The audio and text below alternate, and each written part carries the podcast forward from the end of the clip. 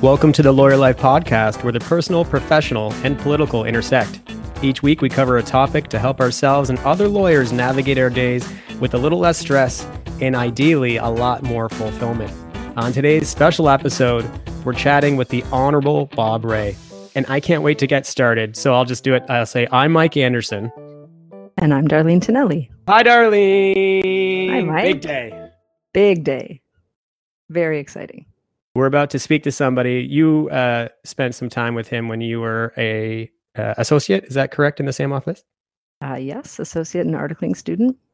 And I shared a very important coffee when I was uh, just finishing articling with this gentleman, the Honorable Bob Ray. You know, this is this is somebody I'm very excited to introduce. And Darlene, is it okay if I just uh, start now? Go for it. Okay, so here's the deal, everybody. Bob Ray is woven into the tapestry of Canadian life. He's a steady hand, a vision of sharp intellect, a champion of diversity and equality. He embodies the Canadian mentality to be fair, passionate, and strong when challenged. And he's been well recognized for this. He is vested in the as an officer in the Order of Canada. He uh, is in the Order of Ontario. He's a member of the Queen's Privy Council for Canada, Queen's Council in nineteen eighty-four. He's awarded the Queen Elizabeth the Second Golden Jubilee Medal in two thousand two and the Diamond Jubilee Medal in twenty twelve. Premier, a party leader. But at one point, he was a paperboy. And years after that, he was a law student, presumably just trying to figure things out as we all did. And now he's an advocate, a grandfather, an envoy, a husband, a father, and counsel. So today on L L P, we will speak with one of Canada's most well-respected and regarded leaders about the personal, professional, and political intersections in his own life. And with that, we are so grateful and humbled to welcome to the podcast, the Honorable Mister Bob Ray. Hello, Hi. Sir. How are you? We're, we're, we're doing very well. And how are you on this, on this Friday? I'm very good. Uh, it's, it looks like we're going to have the last, almost the last warm day of fall today. So I'm uh, feeling upbeat. Yeah, I, I suppose we all are. And, and thank you again for uh, for hopping on here. Darlene, um, how would you like to start things off with Mister Ray today? Well, first, I'd like to say part of the reason we've asked Bob Ray to be on this podcast is that both Mike and I are authentic fans, uh, true fans. And we've also discovered that some of the other Interalia lawyers, when we mentioned that we would be interviewing Bob Ray, they were very excited. One of them actually had a poster of Bob Ray in his room growing up. So he was maybe the most excited that we would be interviewing you.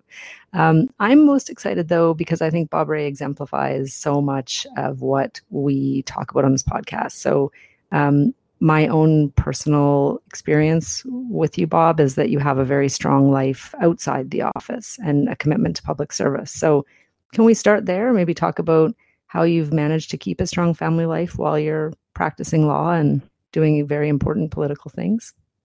Well, I think, uh, you know, it's true. I mean, one, one of one of the speeches I gave at a university years ago to a, to a law class, I, I said to them, I said, your your most important hours are going to be non-billable. And right. I think if we don't have that perspective, we're we're kind of cooked, because uh, we all know that, uh, you know, our careers can take over, and uh, uh, the, the pressures of business can take over, and, and many people are working in uh, settings that are uh, very controlling and, and all-encompassing. Uh, and I think particularly for uh, for younger lawyers, but not just for younger lawyers, uh, it's tough, because you're, you know, you're judged according to, well, you know, how, how devoted are you to the firm or to the practice? Uh, you know, how, how many hours are you really prepared to sacrifice? And I think for a lot of people starting out, Uh, it is overwhelming, and it, it is hard for people to find uh, the balance, and it's also hard for people to fight back against firms which, you know, which have, frankly, bad cultures and just don't uh, encourage uh, people to work outside. My life has been a little different from most lawyers. I, I mean, I started out as a as a as a, uh, a fairly late in law school, because I did a bunch of other stuff before, and I. I, I wasn't quite sure what I wanted to do with my life, so I, I went in, I kind of put my toe into law school when I was uh, twenty-six, and which is a little older than most of the law students, and and um, enjoyed it, although it was a challenge the first uh, the first few weeks uh, as I sort of got back into the swing of of, of of of studying. And even there, I kind of, because I'd been through grad school and done a bunch of other stuff, I didn't really feel that I wanted to, you know, compete for the prizes or anything. I just, you know, wanted to be there. And I was, I was working part-time going through law school. So even at law school, I was, uh, you know, I was, uh, I was constantly, you know, st- taking a step back and, and taking a step away to get some perspective on it. Um, and then I, I, I articled with a firm, uh, and was called to the bar, but I, I almost immediately went into, uh, went into politics and, um, got elected when I was very young. So, you know, that was a, uh, a different life. And then I got married almost at the same time, and we had a baby a year later. Uh, and I have to say that um, my my family life, my wife, uh, Arlene, uh, you know, has always had a, a, a perspective of saying um, almost the same thing. I can remember when I was, you know, very disappointed when I when I was became fully aware of the fact that I wasn't going to get reelected as premier. She said, look, you know, you're going to have to get used to this because most of your life you're not going to be premier. Whether you win or you lose, most of your life you're not going to be at the top of the heap in, in Ontario politics. So get used to it. Uh, figure out a way to gain some perspective. So, and, you know, more more children followed, and um, we've had uh, you know, tragedies in our life like like everybody has had. Um, Arlene's parents were, were killed in a in a car accident um, in nineteen eighty-five. Um, I lost my younger brother to cancer four years later, and I think both those losses had a lot to do with, with my perspective as as premier. Uh, and and uh, ever since, it's it, it just you just can't pretend that you know that what you're doing is is everything. Um, And I think I've always, I mean, I'm sure a psychiatrist would have something to say about it, but I've always taken a step back from just about everything that I've been doing and uh, tried to assess it as I'm doing it. And I, I think one of the things that I know is that the anchor in my life is, is not my law practice. The anchor in my life is my family. And uh, that, I think, is what makes the difference. Um, I'm not surprised to hear you say that, but I also think that that's kind of rare. And I think that Um, as lawyers, when we talk, of, there's a lot of discussion of work-life balance. And to me, the implication there is always sort of that life is supposed to fit in around work. I mean, I think one of the reasons I find you inspiring is just that it is very clear that your work and your life are very intertwined in a fluid way that is maybe the future. And maybe that goes to another um, topic that we wanted to ask you about, which is that you always seem to be looking ahead. And Um, I think that the way that you're describing your family life, if you've operated that way since the eighties, is very forward thinking. How did you, how did you know to do that? Well, I mean, I think that's, again, that's, those are lessons that have come on me. I mean, I, I knew, um, I guess when I, when, I, you know, the events in my life, I mean, my, my big defeat was, well, I didn't expect to become premier, but when I did become premier, I, after the first year, which was, which was tough, difficult emotionally and, and politically, Uh, I kind of settled in and said, I, I, I you know, I'm going to do this job the best I can, uh, and and then we'll see what happens. But I, I did not, uh, you know, when I was defeated and I was forty-seven, and at that point I knew that you know my life was going to go on, and, and I needed to figure out, you know, what was what were the next chapters going to be. Um, and I think you know one of the things I realize now as I'm getting older, I'm now seventy, um, and you know, when you turn, when when these, they've ever said they, these are just numbers. You say, yeah, but you know, they, you know, they still have, they still have an effect on you.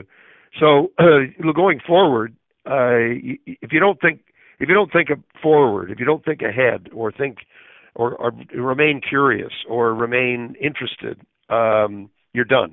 I mean, uh, at that point, you just become, you know, you just get old, and and. And I think it, it was George Bernard Shaw who said, you know, it's not that you're too old to play, it's that you're you're getting old because you've stopped playing. And I, I think you've got to keep playing, uh, and you've got to keep looking ahead and keep thinking, and that's what keeps you going. I mean, I one of my real role models, the guy, the former president of, of Israel, a guy called Shimon Peres, I used to see him whenever I was in Israel, and whenever he would come here, we would get together. And he's a remarkable guy. And the last conversation I had with him, he was, you know, he was well into his nineties or late eighties, uh, and he was talking about, you know, brain science and uh, you know, all kinds of issues, technology, Middle East peace, and you know, everything he could think of. And I came away from that conversation saying, I want to be like that when I'm eighty-nine or ninety years old. I mean, that's what I want to be able to do, is just keep on thinking and not talk about, well, you know, when I was forty-two, I did this, and then I did that, and then I, I, and you get the a bad case of the I, I, I's, you know, which is never healthy.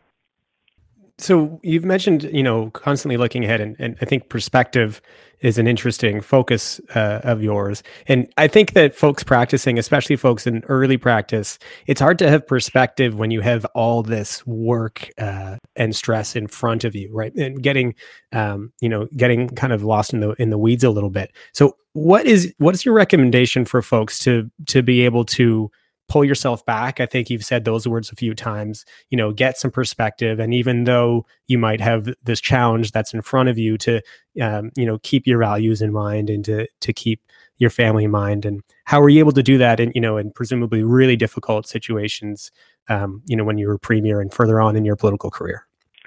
Uh, well, it wasn't easy. I mean, I don't want to pretend that, uh, you know, everything I say now is, is what I was able to practice. I mean, um, I, Uh, I, you know, I, I occasionally was felt overwhelmed by uh, the stress, and uh, found it found it difficult to share the load with people, which um, uh, made it hard for me uh, emotionally, and and I think um, made it hard on the people around me, because I was, you know, bottling stuff up. Uh, and I think you've you've got to learn how to do that. You got to learn how to share. You got to learn uh, how to keep yourself physically well. Uh, and mentally well. Uh, and in my case, uh, being physically well and mentally well has meant um, either at the beginning of the day or the end of the day or during the day, um, taking time away. I mean, just, you know, just go off and, you know, start the day reading a book. Have, have another project that you're interested in, um, either with your family or, you know, on your own, uh, that, that, that is not your work. Uh, that is just something different. Uh, because if you become your work, um, then everything else becomes secondary, and um, life is miserable for them, and, and life is miserable for you. And uh, and, and in the end, um, you know, work can never provide the emotional recompense that uh, that we all need. I mean, you're never going to get perspective just from work. That that isn't going to happen. You, you've got to find other ways to get that, and um, and you've got to recognize that uh, the reward system in your firm uh, may not may not reward you for that. But frankly, you have to be prepared to say, well, that's okay. I I, I accept that. And I think ultimately, the most successful law firms are places that understand that the culture they're creating um, has to be better than just a just that of a of a of a time factory. Yeah, one thing I, you know that I'm working on doing is making sure, as you've said, you know, having that side project, that thing you're passionate about.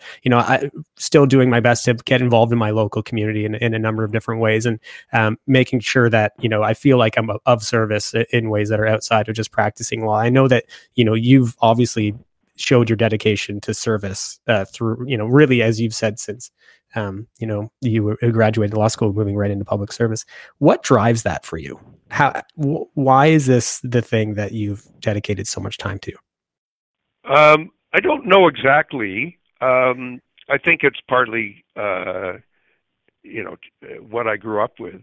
Uh, I mean, my dad, my mom, and dad were were very committed to public service. I mean, they were part of a generation where, you know, going to work for the government, you know, during the war, uh, engaging in, in uh, you know, doing what you were asked to do, and, and doing, going where you were asked to go, and just, you know, not not fretting about it, um, uh, and doing stuff for others was just part of, of how they lived their lives. I mean, that was what I what I grew up with. So It, it wasn't a matter of, you know, well, what else can, you know, even, even, you know, people who go into business or who, you know, want to make a lot of money, uh, when you, when you grow up with that, you, you also understand that, well, that's going to come with certain responsibilities, and and uh, other things you have to do. And I and I, I don't want to sound like I'm not remotely saint-like. I mean, I, I mean, I, I, as as my family and friends know, I have many many faults, and uh, uh, I, you know that's just that's just a reality. But I I do believe very strongly that uh, that you help other people, that you you other people are in trouble, and, and you help them. And uh, I think one of the one of the things that's tough when you do that is understanding that it's not easy to help people, and uh, that there are limits to what you can do, and uh, that that you've you know you've got to be emotionally invested uh, in in perspective. I mean, how, how do people who are uh, you know help people who are deeply traumatized, or uh, how do they how do they do it best? They do it best by keeping their perspective, not by you know becoming totally emotionally invested in one thing or another. And it, the latest, you know, challenge that I've been facing publicly, mm-hmm. the Rohingya crisis. Um, I mean, you, when I first went to the refugee camp, I just said, "Holy, you know, my goodness, God, what this is just horrendous." And you can become overwhelmed by it, and and then you realize that, well, if I become overwhelmed by it, then I'm not going to be doing any good as an advocate. Uh, I'm not going to be doing any good as trying to explain to the, to governments and to the public what's going on. Uh, so the best thing I can do is to remain as disciplined as I can. And there are sometimes people will say, I think many people who know me, who have seen me work, will say, well, you know, you, you look a little distracted. And I said, well, yeah, but I, if I got totally overwhelmed by this thing, or if I just got right into the moment of it every every second, I, I wouldn't I wouldn't be able to function. Uh, and I think that's true for a lot of people who are involved in, in uh, service in some way. I think you have to keep your perspective all the time uh, because it, it, otherwise you, you, you're, you're no good to anybody. Well, we write about that. Uh, we, we both talk about it on this podcast and write about it on a, on a blog that we, um, that we do with Interalia, but the idea being put your own oxygen mask on before helping others kind of situation. Yeah, um, right. And very much, you know, I appreciate you saying the comments about not being a saint. I also think um, that's true for everyone, obviously.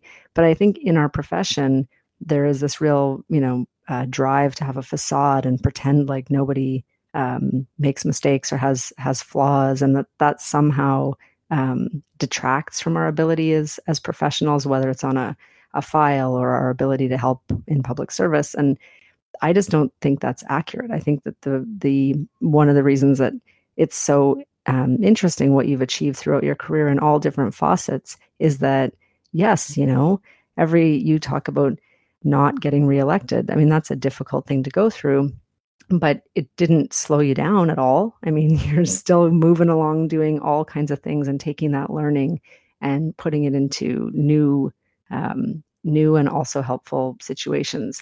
And I think for us, we are hoping to kind of get more people talking about those moments and with a view to making ourselves better, as opposed to just kind of saying, you know, I, I read recently, I think actually in your book, which I was reading in preparation for this podcast called uh, What's Happened to Politics. Um, and you say, you know, you quoted uh, an Israeli business person who said, failure is an event, not a person.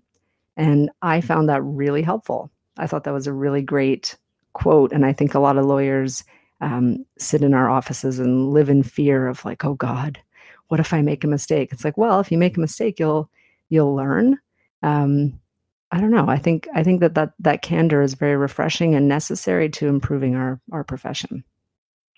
Yeah, I, I do believe that. I do believe that um, it, uh, you know, we do have a fear of failure, which, which often makes people afraid to, to do what needs to be done, afraid to go forward. Um, and, um, I mean, obviously failure has its consequences uh, in terms of, you know, sometimes bad things happen or, you know, you, you do, I mean, in my life, um, most, many of my failures have been very public, um, you know, not, you know, not getting reelected and, and, and or whatever, or, or doing something in office that people didn't like, or, you know, initiating something that uh, didn't work out, whatever. You, and, and so um, people will will often, you know, and, and if I took every negative comment I see on Facebook or Twitter you know, saying, Bob Ray, you're a failure, you know, get off the stage, go away, don't, you know, you know, hang your head in shame for the rest of your life.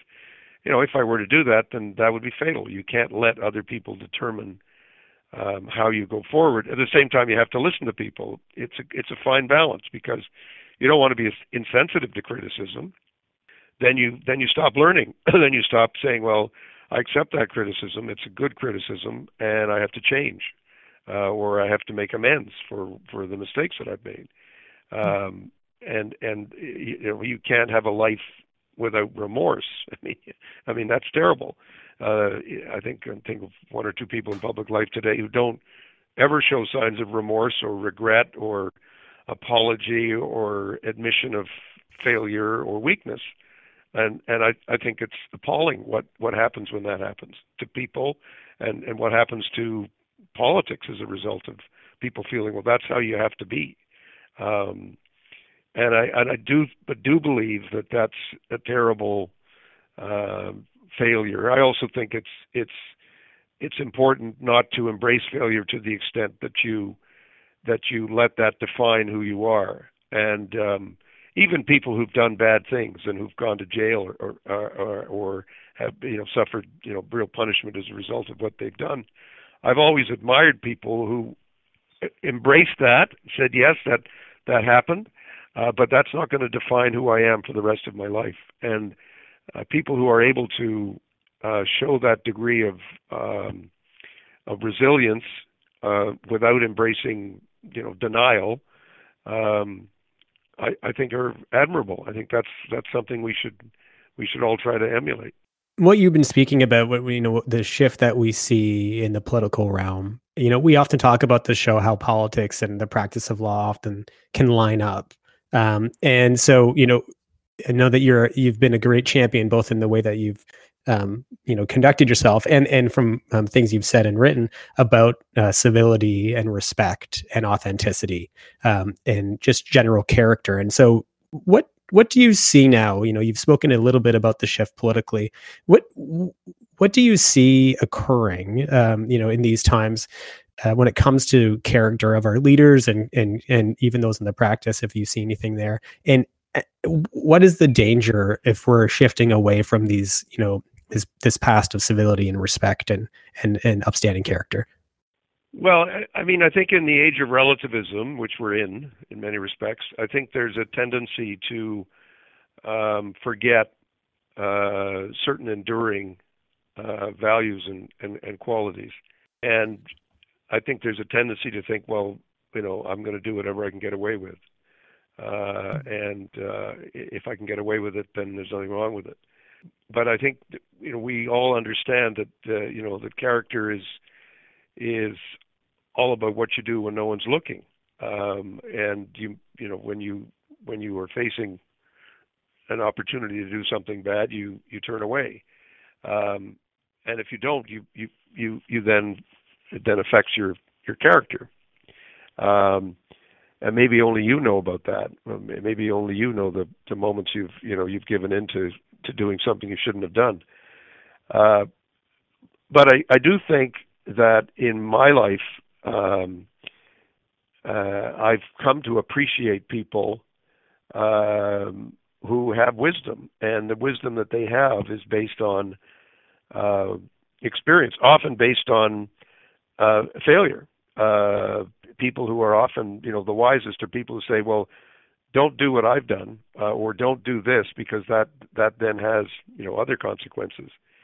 Uh, but on the other hand, they, they've shown real, uh, real capacity for, for education and for learning and for f- figuring out how to go, how to go forward.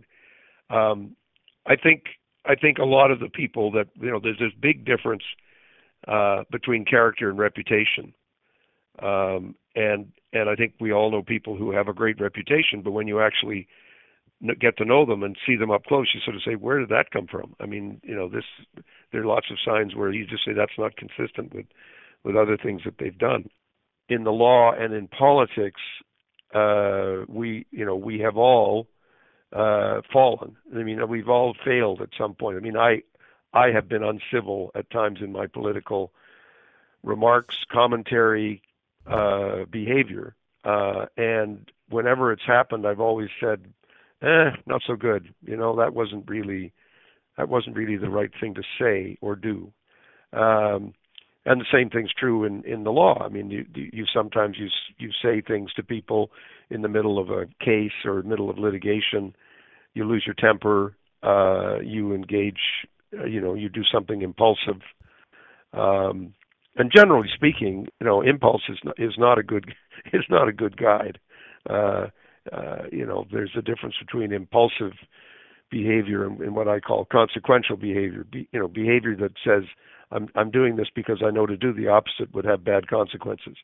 And we live in a time and a technologies where uh, impulse is rewarded. I mean, t- Twitter is, is a classic case. Twitter is an impulsive medium. You respond on impulse. Facebook can be equally impulsive.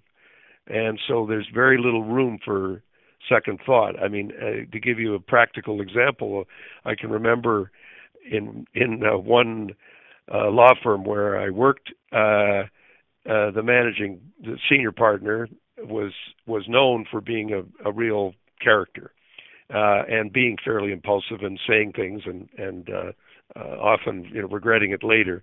Uh, and and in the days when lawyers had secretaries or assistants, he had a secretary who, who he would dictate a letter, and she would not send it because she knew that that isn't what he would want to say the next the next day or four days later. And so he'd say, you know, where the hell's that letter? And she'd say, well, I've got it. He said, let me have a look at it. He'd look at it and he'd say, well, I can't say that. And she'd say, exactly. That's why we haven't sent it out yet. She saved uh, him. What? She saved him. I say she saved him. Well, we don't have we don't have those things now. Now it's all Twitter. Or it's it's emails, and and how many dumb emails have lawyers sent out to other to other lawyers saying, you know, you sort of say, why would you send that in an email? But the reason is because the technology is so simple. It's not a reflective, consequential technology. It's an impulsive technology, and so we give into it uh, by writing dumb things in an email or saying dumb things in a Twitter, uh, and so we live in a world where most of our dumb thoughts are in print. Which is not a good thing. Yeah, a good thing to stay away from is putting the dumb thoughts in writing. That's a well, a... but we do it. Everybody does it now, and then they, and then of course people realize these things have footprints, right? I mean, the not, no no emails ever disappear. They go into some ether, but they're around, and mm-hmm. they, they come back and they get you. Um, and I and I think that's that's the nature of the world in which we're now living, which is which is a different world from from which you know existed before the technology. And all this aligns with gaining perspective, being a bit outside of what you're currently experiencing, you know, that's that, you know, that anger you might feel from opposing counsel, and taking the step back and not writing the email or responding to somebody on Twitter. You know, the, the general thing I'm, I'm I'm getting from you, which I'm, I'm I'm definitely appreciating, is building a bit of space between what you're working on or what you're feeling and actually your action after that.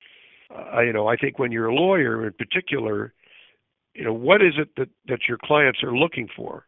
And and in some cases, they're looking for somebody who will do what they want you to do, um, which is never a good relationship, because then you're just, you know, you're just a blunt instrument in somebody else's game plan. Um, but I think what they're looking for, you hope what they're looking for occasionally, is judgment. And sometimes being a lawyer means telling your client, I'm sorry, you can't do that, or uh, I don't think that's a good idea, for a whole variety of reasons. I mean, you can say, well, you can't do that because it's illegal, but you can also say to them, I don't think that's the way to carry on this discussion, because it, it's not going to get us to where you where you really want to be. And I think the best lawyers that I've worked with over the years have been people who had really good judgment and really good perspective. And that's ultimately what their clients were looking for. You know, clients are not always looking for that, and sometimes they are just looking for a blunt instrument, and and that often is is what leads to, uh, I think, um, poor poor results and, and bad behavior. We talk a lot about bad behavior on this podcast because both Mike and I have little kids. We're always sort of. Oh yeah. Mike has a Mike has an adventurous dog, Rosie, that's a recurring player on this podcast as well. Um, but I, I think that one of the things that that I have observed for sure, and is part of why we think it's important to talk about this stuff, is that that wisdom, you know, we live in a world of constant information. Um, it used to be that lawyers were a bit more of gatekeepers of information and, you know, read a case, give a give an opinion. And so much of, of what law is now, depending what type of law you're doing, obviously, but a lot of it is just having this cultivation of of wisdom around the dynamics in play, right? So um, ego, um, you know, narcissism, you know, some of these traits that we're seeing play out in, in public life, they come up in, in cases and files as, as lawyers. And it's partially, I think, um, managing what I call vibe is uh, a big part of negotiation. Mike and I do a lot of commercial negotiation. Um, and that that's a piece of what we do. And we have to work outside the office on getting good at those things. So um, one of the things we talk about a lot is, you know, what books are we reading? What music are we listening to? What is, what's keeping it real for us? So I would be interested. I know we're coming up against the end of our time, and I could tell from reading your book that you read a lot, and you mentioned it in this podcast. What are you reading now? Um, well, I'm reading the, uh, right now, I'm reading the, Uh, five finalists for the Giller Prize, because uh, the Giller Prize has always been an important sort of uh, anniversary in my life. The founder of it was a very close friend of mine who died last year, and uh, I've been, you know, he, he, his passing was a source of great sadness to me. But I've always been involved in the prize and and uh, helped helped the Jack Rabinovich as he was building it up. Uh, and I've always been interested in reading, so uh, I, I read the, the five novels. I, I won't tell you which one I think should win, uh, but I'm enjoying reading them and discussing them with friends, um, and uh, that's that's part of what I do. I'm also reading, in part because I'm writing another book, uh, which is uh, in in, uh, in in in it has to, has to be done either early in the morning or late at night. Uh, so you know you can't just write something without reading something. So I I'm reading on issues around uh, around that around you know what's going on in the world today. So I've been reading about uh, dare I say it, been reading about Mister Trump, and I've been read, reading uh, uh, books about uh, recent history and and. Uh, um, reading a book on the, the decline of democracy in Germany before uh, nineteen thirty-two, and and uh, how how the rise of Hitler happened, and reading you know other other books that perhaps have something to tell us about the world that we're currently living in. I'm doing a lot of reading of both novels and and uh, and reports and nonfiction books about uh, Myanmar and uh, the Rohingya crisis, which has given me a sense of background and perspective on. on what's going on there. Um, I listen to all kinds of music. I have lots of uh, interest in music. I I like popular music. I, I I can't say that I know much or care much about contemporary music, although I did enjoy watching Lady Gaga in, in uh, A Star Is Born. That was fun. Um, and uh, so I and, I, and I love classical music too, so I spend a lot of time listening to that in the car. Well, I told Mike that you were an accomplished piano piano player, and he was surprised. I don't know that everyone knows that about you. Well, I grew up in a very musical family. My dad was a, was a great musician and a very talented uh, piano player. He wouldn't call himself a pianist. He'd say, I'm a piano player. Uh, I feel the same way. Uh, and uh, he could play. He, he had a very, he could play by ear. He couldn't read music, but he played by ear. And I learned how to Uh, how to play by ear, and also how to how to uh, how to read music. So I've enjoyed that. That's been a good, a good, uh, very good outlet for me, and also taught me a lot about um, appreciating talent in others. Um, you know, when I was, I guess I was about thirteen or fourteen, I went to a, you know, one of those music, con- you know, music, you know, recitals, and and I very quickly realized that there were. A lot of a lot of people who were way, way, way, way more gifted than I was. So I, I kind of, you know, I realized at that point that I was not heading to Carnegie Hall anytime soon. So that was a good perspective to have. And maybe we can uh, leave it off on that again, referencing perspective. But before we, before we go, and I just wanted to uh, reiterate again, about five and a half, six years ago, you got a coffee with me when I had just finished my articling and I was going into the professional world.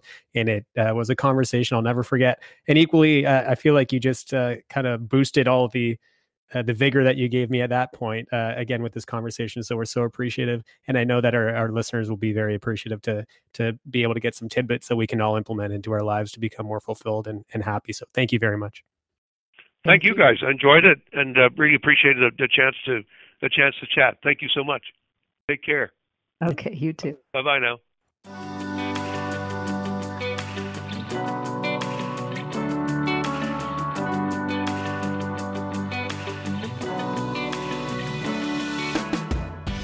The Lawyer Life Podcast is brought to you by Interalia Law, experienced legal counsel when and where you need us.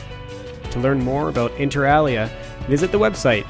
That's spelled I N T E R A L I A dash law dot com. Thank you.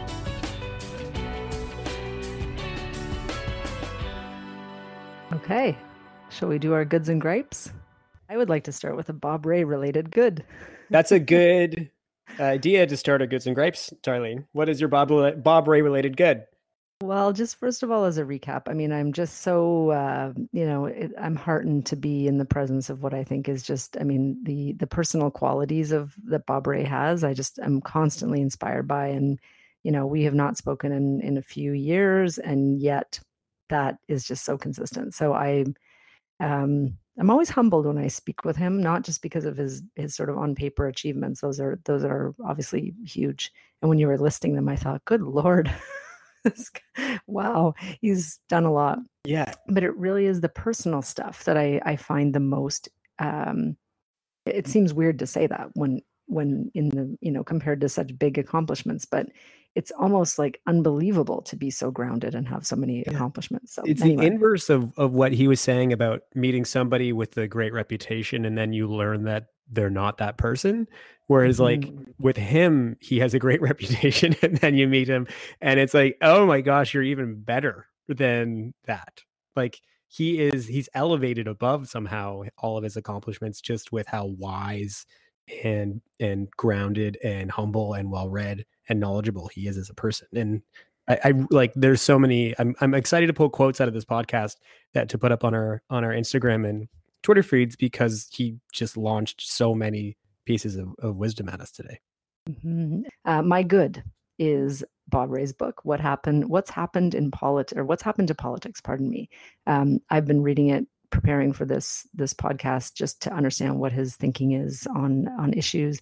And why why I think it's good is that it's from two thousand fifteen, but very prescient on some of these issues that are now very much in the public eye.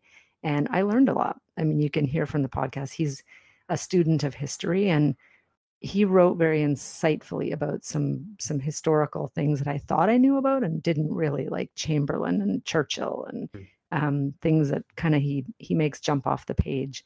Yeah, it seems he's so grounded in uh, not only world history, but his own history. And as you said, always curious and always trying to improve himself. And I think that's, you know, I think very aligned with what we're trying to do on this podcast is get, gather information from others and other sources and try to implement it into our own lives so we can, um, you know, constantly improve and get better. And, and as he said, don't get old just by not trying anymore. So uh, that's good. I have a gripe, if you would like to hear my gripe, speaking of old. I would. Fax machines. What is going on? Why do I still have to fax things? Do you still have to fax yes. things? Or, or people, you still have to fax? Do you have well, a fax? I don't have a fax. That's okay, part okay. of the problem. Um, but like uh, I was, I had to send a document uh, to the government this week, and uh, and and the only way you could serve it to them was via fax. Um, hmm. And it's just, I don't understand why we still use fax machines. There are better ways to send information than this printer connected to a phone line. I I have a funny fax machine story, and I we're over time, so I will just suffice it to say that when I articled, one of my friend's parents, and if she's listening to this podcast, and all of our friends know the story, it was sort of infamous. Um, she had a family member who sent her a fax machine so that they could communicate better.